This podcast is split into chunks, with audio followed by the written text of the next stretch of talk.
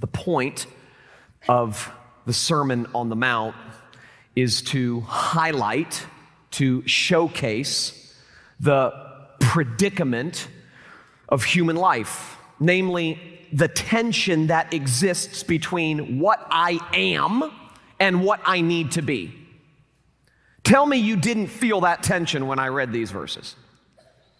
I mean, tell me that those of you who have ever been angry, those of you who have been divorced, those of you who have ever lusted, tell me you did not feel inside the tension that exists between what you are and what you need to be. And that's precisely Jesus' goal here to showcase, to elevate that tension, to make you aware that it is there. It's this tension, actually, in your life and mine that is the cause of worry and depression and guilt and anger and anxiety and so on. And when you and I begin to feel this tension, we try to deal with it in one of two ways. One way, and this is the way of most of us, okay? This is our default mode. One way is to simply convince ourselves that we can become what we need to be with hard work and grit and determination. Okay, that's one way. We feel this tension, and the voice of do this and live, do more, try harder, comes to the forefront of our minds, and we determine we can do it. Okay, with a little extra discipline and hard work, we can pull this off. The second way to deal with this tension is to acknowledge your helplessness and cry for mercy.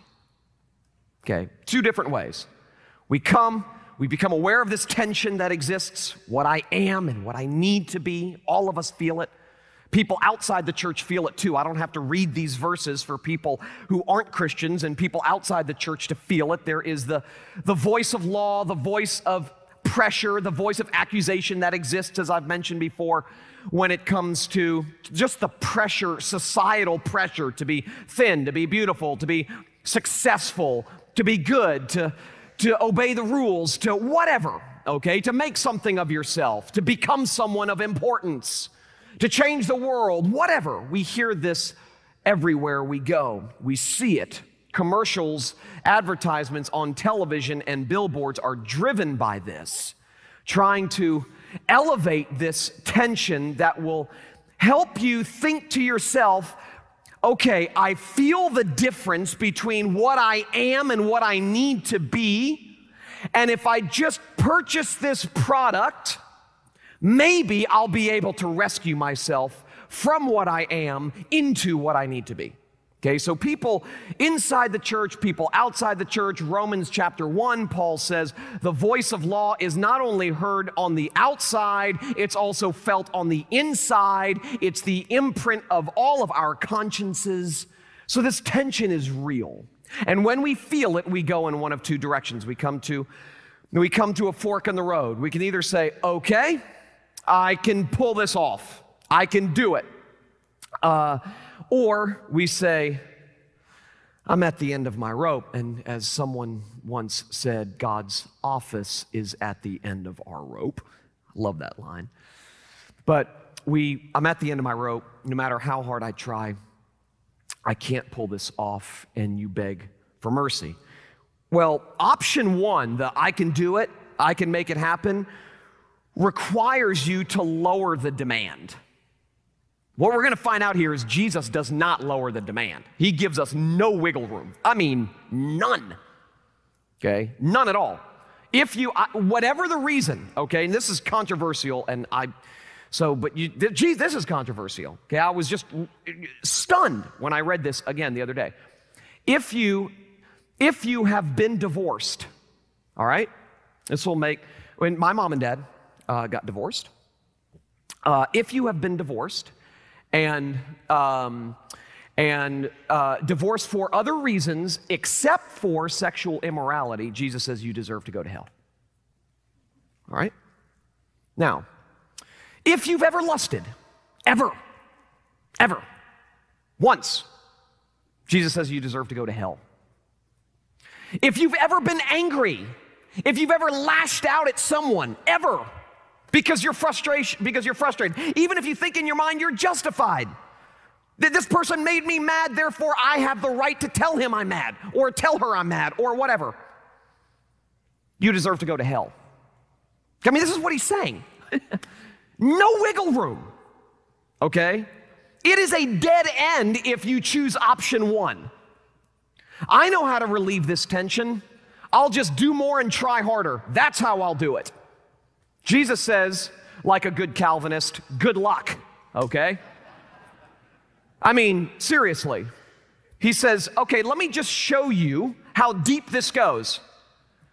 Let me show you how profound this actually is because option one requires you to lower the demand, to set the bar near to the ground, to make the law doable. That's what option one says. He can't really be meaning this. I mean, seriously. I, you know, I, I, uh, I was divorced. Let's say you say I was divorced, and okay, it wasn't for sexual immorality, but I mean, there was there were some extenuating circumstances that justified. I mean, I'm reading through this list, and I'm finding myself guilty of so much of what's here, trying to come up with a rationalization for why Jesus can't be meaning what he's actually saying. Maybe this is just a rhetorical device that he's using to sort of shock people. Okay, maybe this is just some, you know, literary genre he's employing to sort of, you know, make us uncomfortable. Maybe that's what he's doing. Well, um, that's what option one requires you to do. He can't be meaning what he means here. My enemy slaps me in the face, and I'm supposed to let him slap me on the other side? And when someone who rips me off, when someone who, rip, who, who steals $100 from me, uh, to someone who steals $100 from me, I'm supposed to give him another $100? I mean, what? This is craziness, okay? You understand now why people in Jesus' day thought he was mad? I mean, there were all sorts of qualifications to the law that had come down through the pike via tradition. Okay, but this is why Jesus is saying, You've heard it said, but. I'm going to show you in a minute. He's not pitting the old sayings against the new sayings. He's actually showing the, intensi- the intensification of what God originally meant. Okay, so he's, I mean, this is, this is a madman preaching. Everyone in the crowd the prostitute, the Pharisee, the tax collector, the good guy, the not good guy, the old, the sweet old woman, and the rebellious teenager are all sitting there, and all of them are going, guilty. How can you listen to him say this and walk away going, okay, thank God, I've, I've got all that stuff licked? I mean, he wants to nail everybody through these verses. Nobody is getting off. Okay, nobody here. So, option two refuses to lower the demand. Option two allows the requirements and the demands to be all that God intends them to be. And option two actually is the only option that will help you find freedom in the one who came to do for you what you could never, ever, ever do for yourself. So, life demands, as you know, I mean, life demands many things from us. It demands a successful career, a stable marriage, good children, a certain quality of life, and more often than not, when we feel these demands, we respond with determination and fierce will. But in the Sermon on the Mount, Jesus brought a fresh and radical insight to the endless human struggle with demand, and he associates it with weakness rather than strength. He associates it with failure rather than success. In fact, he shows he shows that our helplessness before the devastation and the comprehensiveness of God's expectations is actually what creates the space for God's amazing grace and the freedom it produces. In other words, what he wants to show is that death becomes the precondition for a brand new life.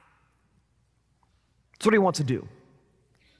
Hey, this is, listen to me. If you think that these verses or the Sermon on the Mount is intended to be, first and foremost, a blueprint for living so that you can have your best life now, you're reading it wrongly. He wants to crush you.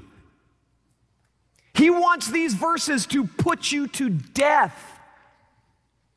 I mean, he, this is the hammer of God taking blow after blow after blow on all human pride on all human optimism, on this self righteous notion that we can do this, we can pull it off, we're really not that bad. Well, I haven't killed anybody. Well, I haven't actually had an affair. Jesus says, in God's economy, it doesn't matter. Both are deserving of hell. Okay? So this is this is law on steroids, all right? And Jesus wants us to feel the tension. He wants to bring us to our knees. He wants to make us desperate. I mean, listen, those who revel in grace, okay, are those who have a high view of the law. You know, sometimes you hear, and I mentioned this a number of weeks ago, sometimes you hear people make the accusation that those who talk about grace a lot have a low view of God's law. It's actually just the opposite. those who talk about grace a lot and who revel in it and stand on it are the ones who have the highest view of God's law. They've come to terms with the totality of demand. And they realize that in God's economy, perfection is the requirement. And when we come to the realization that there is no wiggle room, there's no holy God who turns a blind eye and says, okay, so I don't expect you to be perfect. You know, I'm not, nobody's perfect. God doesn't say that, okay? He expects perfection, He demands perfection. And those who revel in grace are those who have a high view of the law because they realize the bar is so high that they're forced to say, I can't do it. Unless help comes, I'm ruined. Okay, that, that's why, um, that's why grace is, is so championed here. Okay, because we have a super duper high view of God's law. we have, I dare to say, as high a view of God's law as Jesus has. In other words, I believe this stuff. I'm not trying to look for qualifications to what he's saying here. I believe this, and um, to the degree that we think we can basically make it on our own, we'll start saying stuff like, Can't we move on now? Haven't we heard enough about this grace thing? If that's you, your view of God's law is very low. You never, ever move on from grace. You better not. If you do, you're crushed, demolished, absolutely enslaved. Only an inflexible picture of what God demands is able to penetrate the depth of our need and convince us that we never, never outgrow our need for grace, that grace never gets overplayed. So if you want to say that to someone, tell it to the judge. Don't tell it to me. We never, will never move past it. Ever. Never. I can't move past it because I'm a sinner. And so are you. God's law is inflexible, and that makes the way of God's grace absolutely indispensable. Robert Capon wrote this prayer, and this is a prayer that reflects and mirrors our struggle because we're all addicted to believing that we can pull this off. Okay, so listen to what he says Lord, please restore to us the comfort of merit and demerit. In other words, I find comfort in the realization that I can, there are things I can do that I can get good stuff from, and there are things that I can avoid that I can avoid bad stuff from. Okay, that's the economy that I like to work in. Good people get good stuff, bad people get bad stuff. I want to stay there. So he says, Lord, please restore to us the comfort of merit and demerit. Show us that there is at least something we can do. Tell us at the end of the day there will at least be one redeeming card of our very own. Lord, if it's not too much to ask, send us to bed with a few shreds of self respect upon, upon which we can congratulate ourselves. But whatever you do, do not preach grace. Give us something to do, anything, but spare us the indignity of this indiscriminate acceptance. Whew! Now I'm going to listen to me. Follow me with your minds because I'm going to read a portion of that again. You have to listen to the poetry of what he says. Whatever you do, do not preach grace. Give us something to do, anything, but spare us the indignity of this indiscriminate acceptance. We're troubled when we read parables where bad people get off scot free bothers us. The all day workers get paid the same amount as the guys who show up an hour before the day's over because they were out partying all night. Bothers us. Okay? And when the landowner gives them the same wage, we say, that's unfair. Okay? I mean, that's just unfair. You work eight hours, you should get paid more than if you work one hour with a hangover. Okay, I mean, the younger brother in Luke 15 gets a party when he comes home.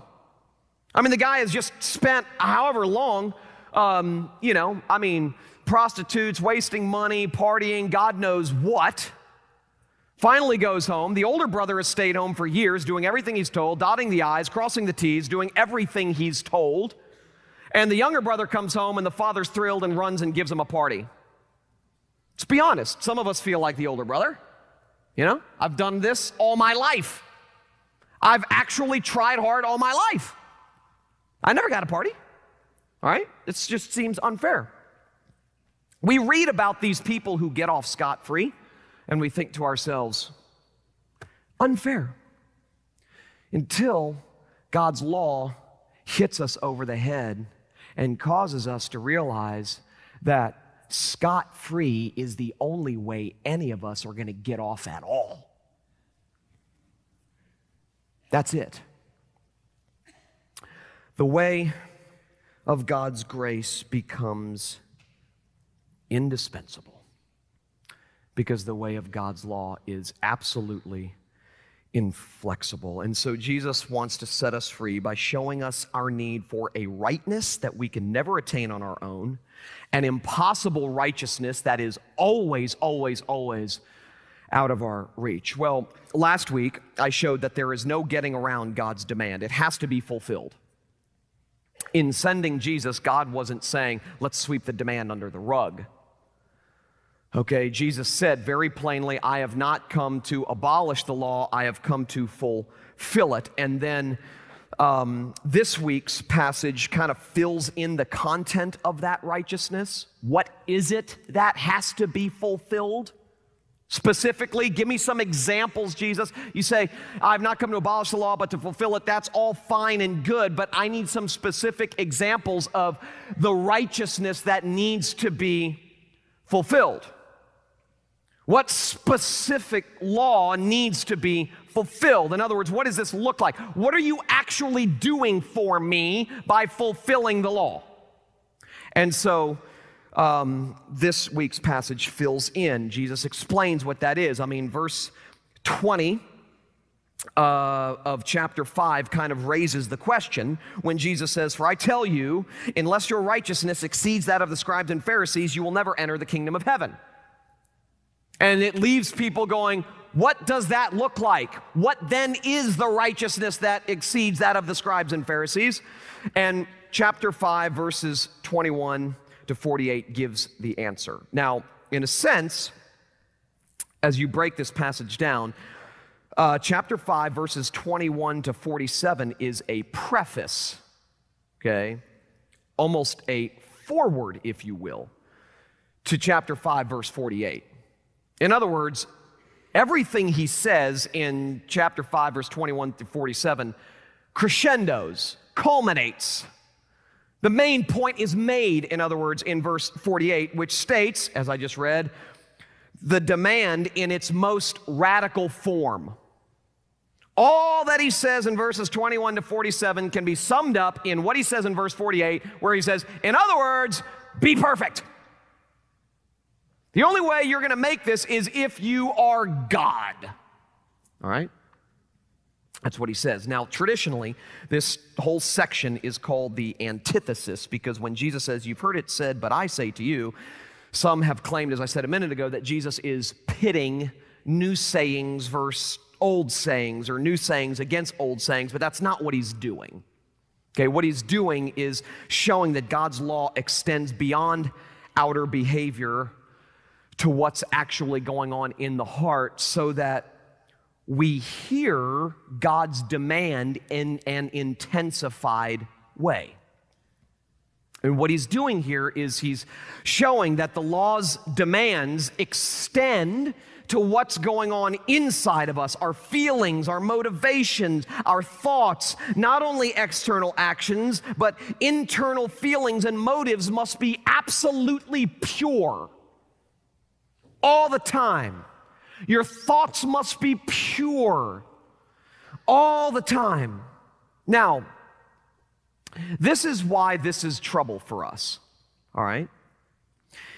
Human defense systems, and I'm not talking about war, I'm talking about our natural internal defense systems.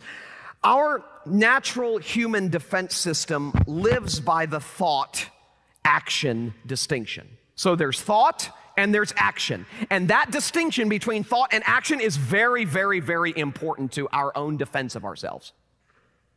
Okay, I'll show you how this plays out in a minute. Super important. And you'll see when I tease this out that every single one of us depends, in a sense, on this distinction between thoughts and actions. I mean, therapists are always telling people that it's okay to have the thought so long as it did not lead to the act. So if you go sit with a counselor and say, My 17 year old son, this is not autobiographical, by the way, okay?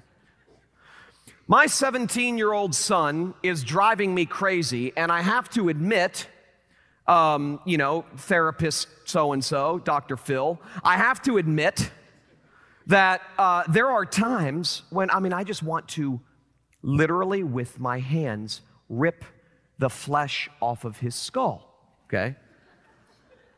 I'm not talking about my son here, you sinners. More likely, I'm talking about your son, okay? Uh, so um, I want to. Re- now, the therapist is going to try to help us understand why, blah, blah, blah. But the ultimate comfort will come from the therapist doing their best to try and convince us that, well, everybody has thoughts like that, you know? And as long as it doesn't lead to you actually, you know, um, pulling off a, you know, pulling off his flesh from his skull, which you'll probably go to jail for, uh, then, you know, everybody deals with that. You, you understand? It's how we sort of operate, okay? Um, I mean, wanting to kill someone is one thing, but actually killing someone? Well, that's another matter. See how we do this? I mean, wanting to kill someone. How many of you have ever wanted to kill someone, or at least wished for their death? Don't raise your hand. Um, husbands and wives are like, uh, I mean, how many of you have ever wished for someone to die or wanted to kill someone, but you find some level of comfort believing that, well, I mean, but I didn't do it. Okay? Which is good. But I mean, I didn't do it. So you see how this thought, act, you know, how many of you have lusted after a woman? Men, how many of you have lusted after a woman and in some way, shape, or form, you feel guilty and you feel bad or whatever, but you're like, well, I mean, at least I didn't do what he did, which was actually sleep with a woman who's not his wife. Okay? We do this all the time. All right? Um, I mean, wanting to kill someone is one thing, but actually killing someone's another matter. Only in the eyes of the state, not God. You understand? This thought action distinction uh, is a human defense mechanism, but this wanting to kill, according to Jesus, don't argue with me, according to Jesus, wanting to kill someone and actually killing them, well, that's a different story. Not according to God. Both deserve hell and judgment. Jesus uh, insists that anger and murder are equally liable to judgment and hell, and he shows that in God's economy, there is an equality between intention and action, thought and deed. And then when he addresses lust and adultery, he goes even deeper.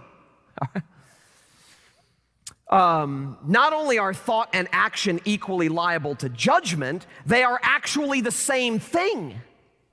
Lust is adultery, he says. okay? Uh, the impulse is the, is the sin, the thought is the sin. So he goes even deeper. He's removing any wiggle room, taking away any qualifications, and erasing any footnotes that we desperately and frantically try to come up with to figure out how to deal with this. These demands are intense, they're deep, they're wide.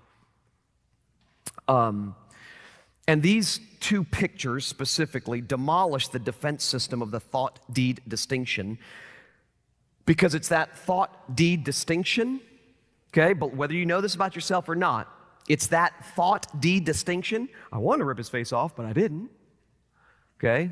I mean, I hate her, but I didn't punch her, okay? I mean, I hate his guts, but I didn't tell him I hated his guts.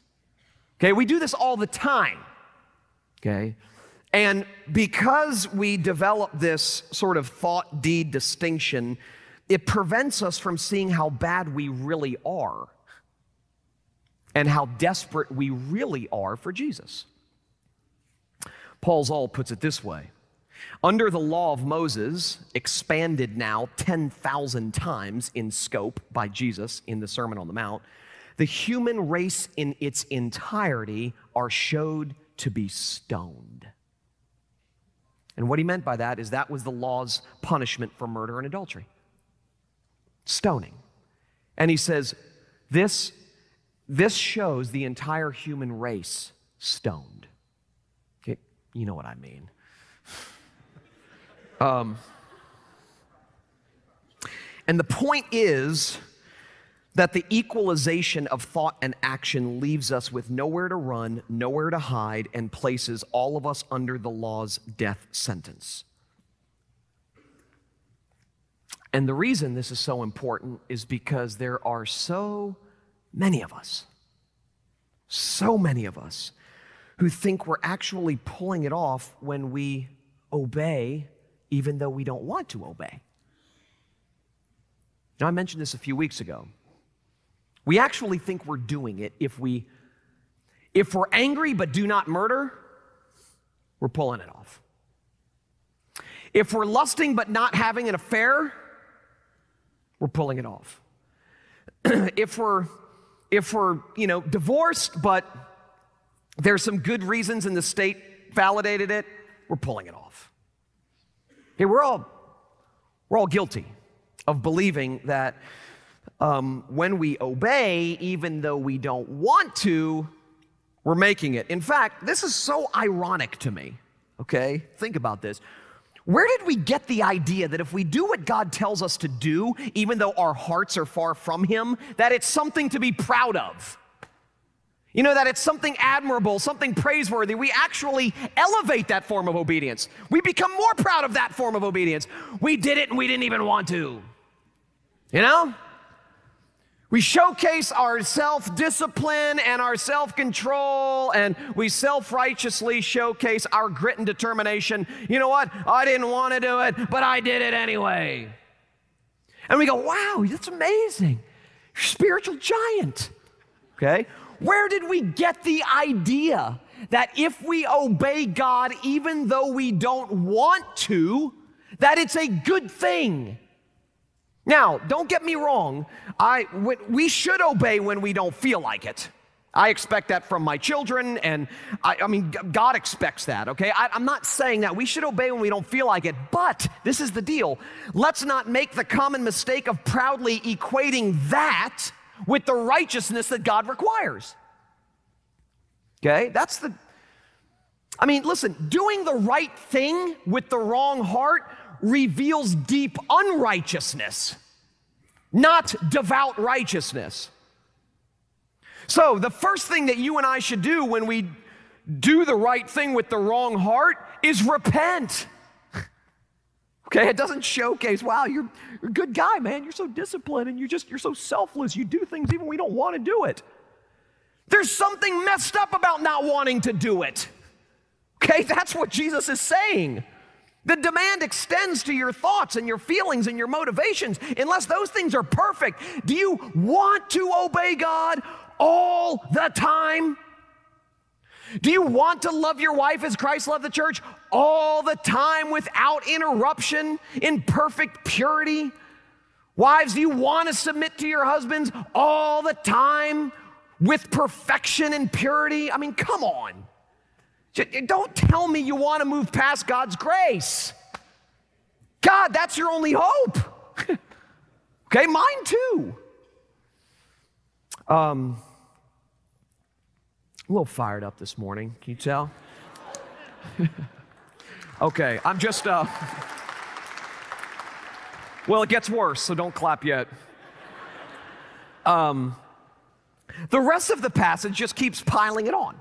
Okay, he doesn't it's like, well, lust, anger, and then we move on to some easier territory. I mean, he just piles it on. No divorce without a biblical warrant or you're guilty of adultery. Period. Yeah, but what about period? All right? No oaths or swearing. You have to always tell the whole truth and nothing but the truth, so help you God, always, always, and forever.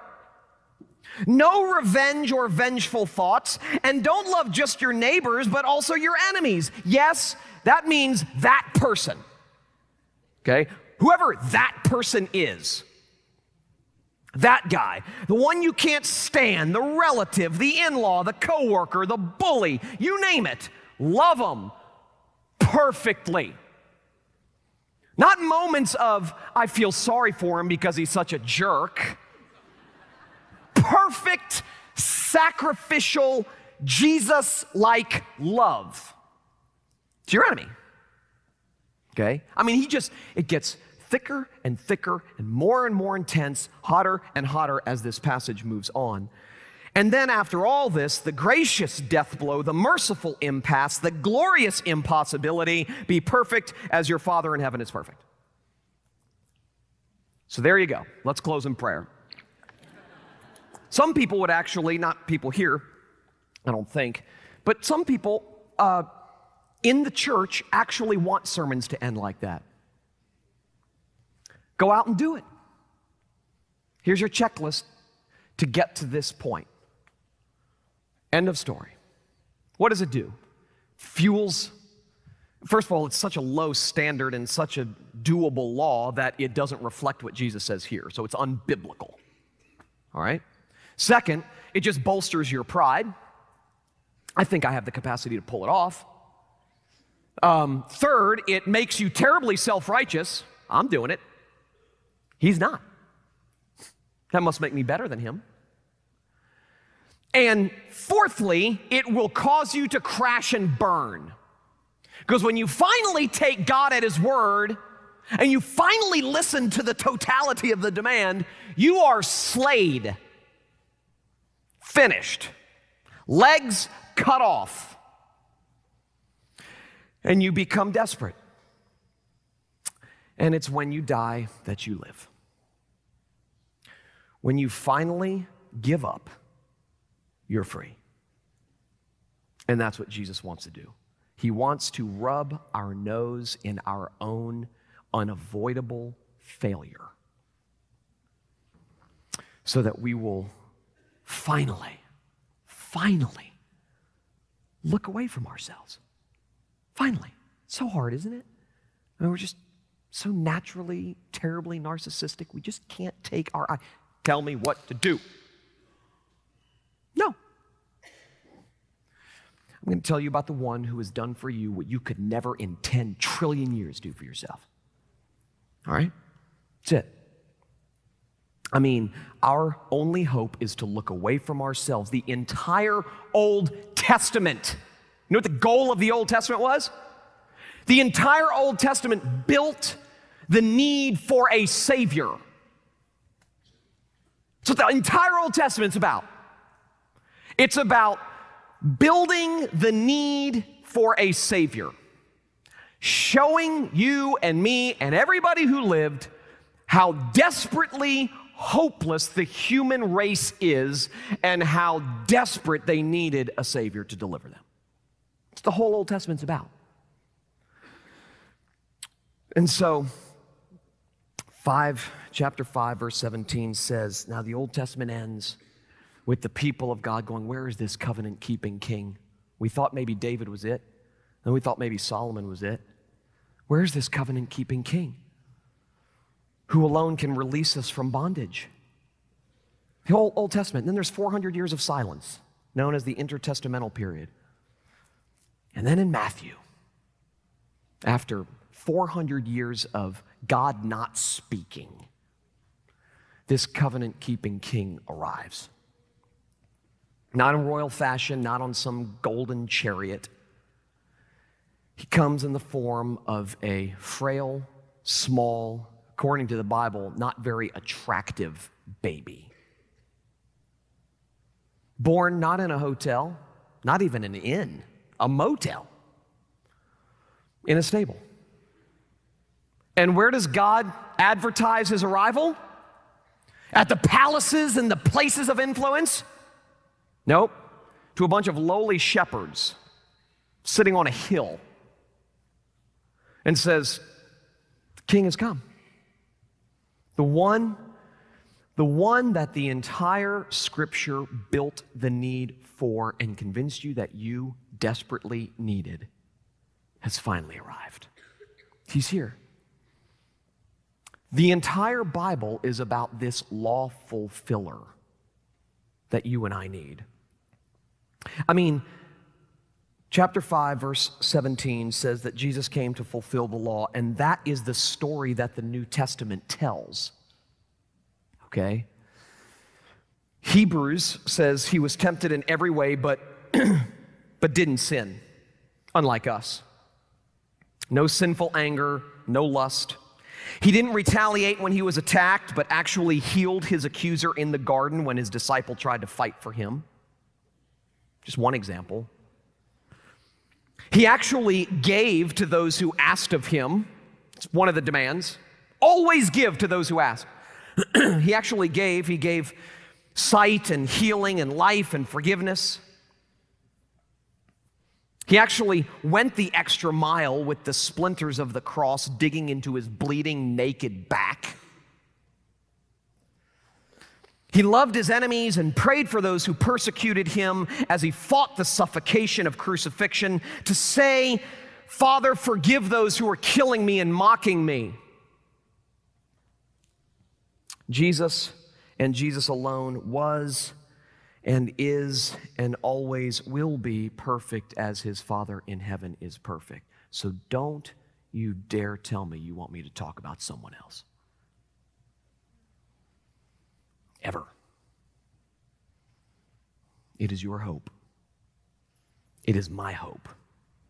Jesus himself said, Lift up Christ, lift me up, and I will draw all men to myself. We become sanctified not by talking about what we do. We become sanctified when our hearts are gripped by what God in Christ has done. Okay? So sanctification and Christian growth happens not by checking off your checklists. It happens by being so mesmerized and swept off your feet by the size of God's unconditional love and His amazing grace that you literally walk away with a warmed heart going, Take my life and let it be consecrated, Lord, to Thee. Prior love leads to love, belovedness leads to love. So, because of Jesus, listen, because of Jesus, our anger, our murder, our lust, our adultery, our lies, our hatred, all of it is forgiven. it's craziness. And while you remember your sins, God doesn't. He actually does forgive and forget. You don't believe me? Let me conclude with this before we come to the Lord's table Psalm 103. Psalm 103, verses 10 through 12. What a great summary of the gospel. Psalm 103, verses 10 through 12. He does not deal with us according to our sins. Whew. Underline that, okay? Read it tomorrow and the next day and the next day and the next day, every day until Jesus comes back or you die. He does not deal with us according to our sins, nor repay us according to our iniquities. So, who was dealt with for our sin? I mean, who was, who was repaid for our iniquities? See how this is building the case? For as high as the heavens are above the earth, so great is his steadfast love toward those who fear him. As far, and this is the hardest verse in the Bible for anyone to believe, as far as the east is from the west, so far does he remove our transgressions from us. So well may the accuser roar of sins that I have done. I know them all and thousands more. Jehovah knoweth none.